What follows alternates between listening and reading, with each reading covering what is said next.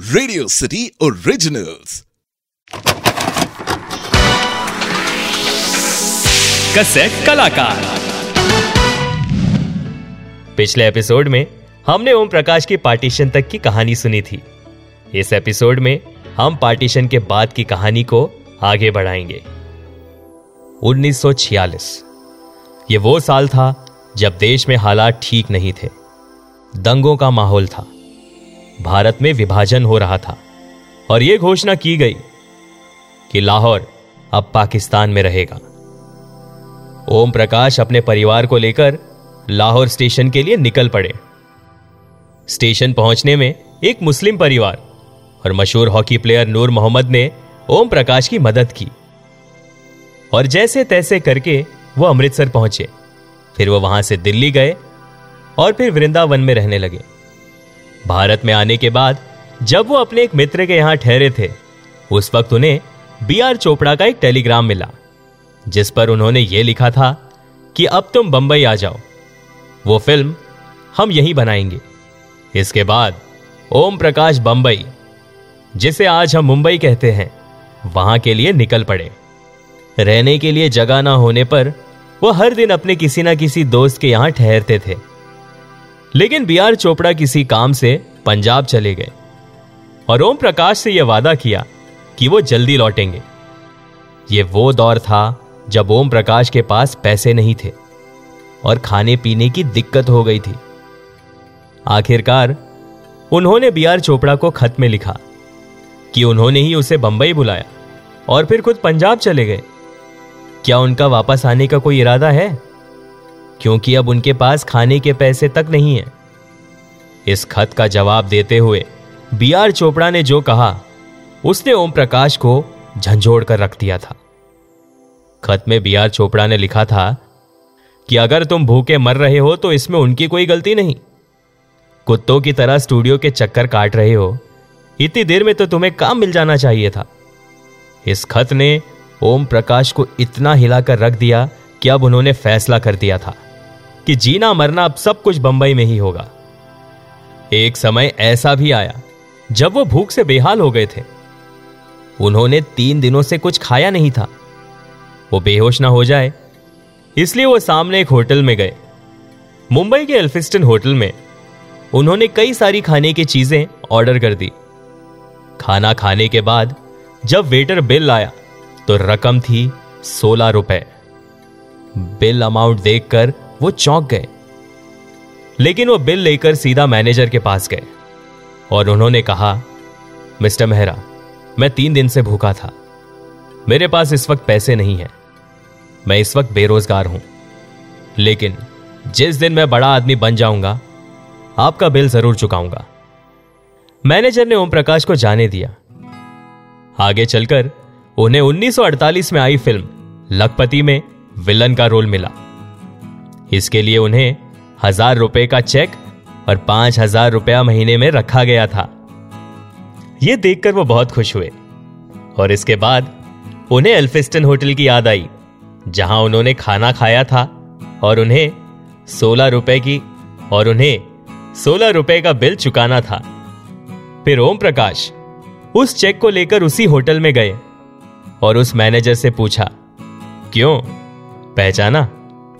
Manager Mehra ने जवाब में ना कहा।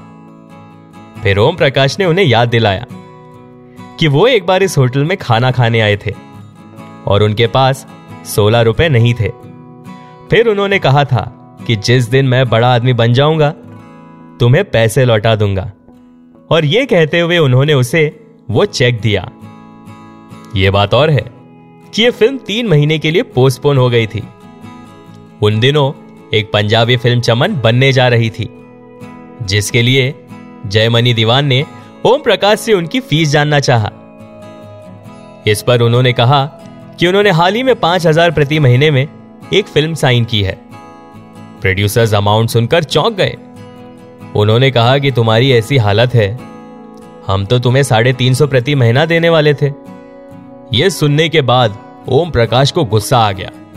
उन्होंने कहा मेरी जैसी भी हालत हो। क्या मैं तुम्हारे पास मदद मांगने आया?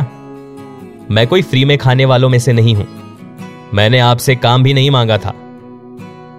और इतना कहकर वो वहाँ से चले गए। और उनके जाने के बाद प्रोड्यूसर्स को भी उनकी गलती का एहसास हुआ। अंत में प्रोड्यूसर्स ने ओम प्रकाश से माफ़ी मांगी। और ओम प्रकाश ने इस फ़िल्म को साइन कर दी। और ये फ़िल्म बहुत ही कामयाब रही। और इस फ़िल्म के बाद उन्होंने अपने पूरे परिवार को मुंबई बुला लिया। और आखिरकार मुंबई ने उन्हें अपना लिया। इसके बाद उन्होंने कई कामयाब फ़िल्मों में काम किया। जैसे रात की रानी, लाहौर, चार दिन, आज़ाद, मनमौजी, हावड़ा ब्रिज, तेरे घर के सामने, सरगम और ऐसी कई अन्य कामयाब फ़िल्मों में उन्होंने काम किया। उन्होंने कई अनगिनत ऐसे ऐसे किरदार अदा किए जो कि तारीफ़ के काबिल थे। दिलीप कुमार, अशोक कुमार, राज कपूर, देवानंद, राजेश खन्ना, प्राण, महमूद। अभिनय के मामले में उन्होंने सभी को टक्कर दी। गोपी फ़िल्म से जुड़ा किस्सा कुछ ऐसा है कि कहते हैं कि गोपी फ़िल्म में ओम प्रकाश ने दिलीप कुमार के बड़े भाई की भूमिका निभाई थी और दिलीप कुमार का कहना था कि ओम प्रकाश की एक्टिंग के आगे उनकी एक्टिंग फीकी लगती है।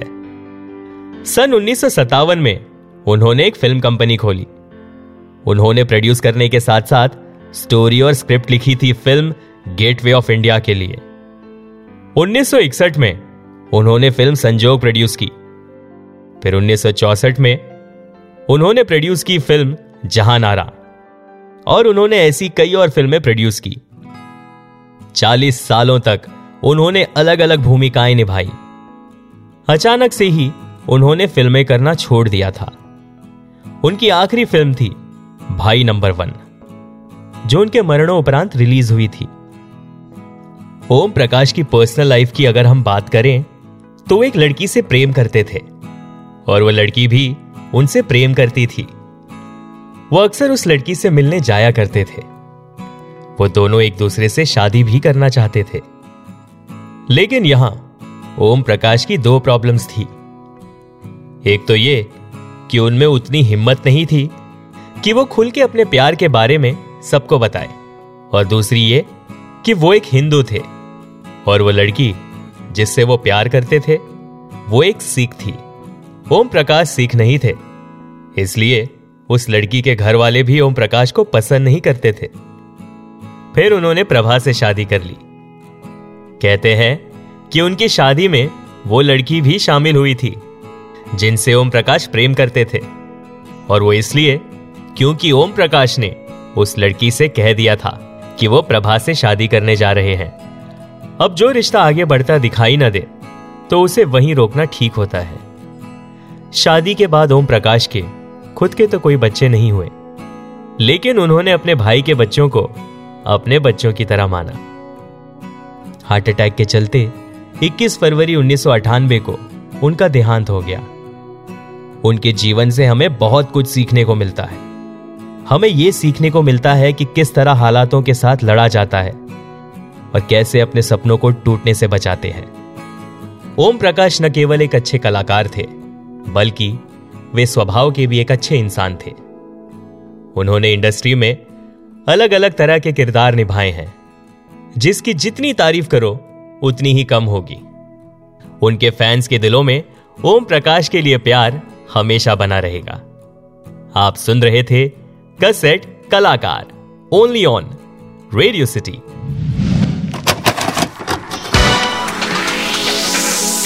cassette कलाकार।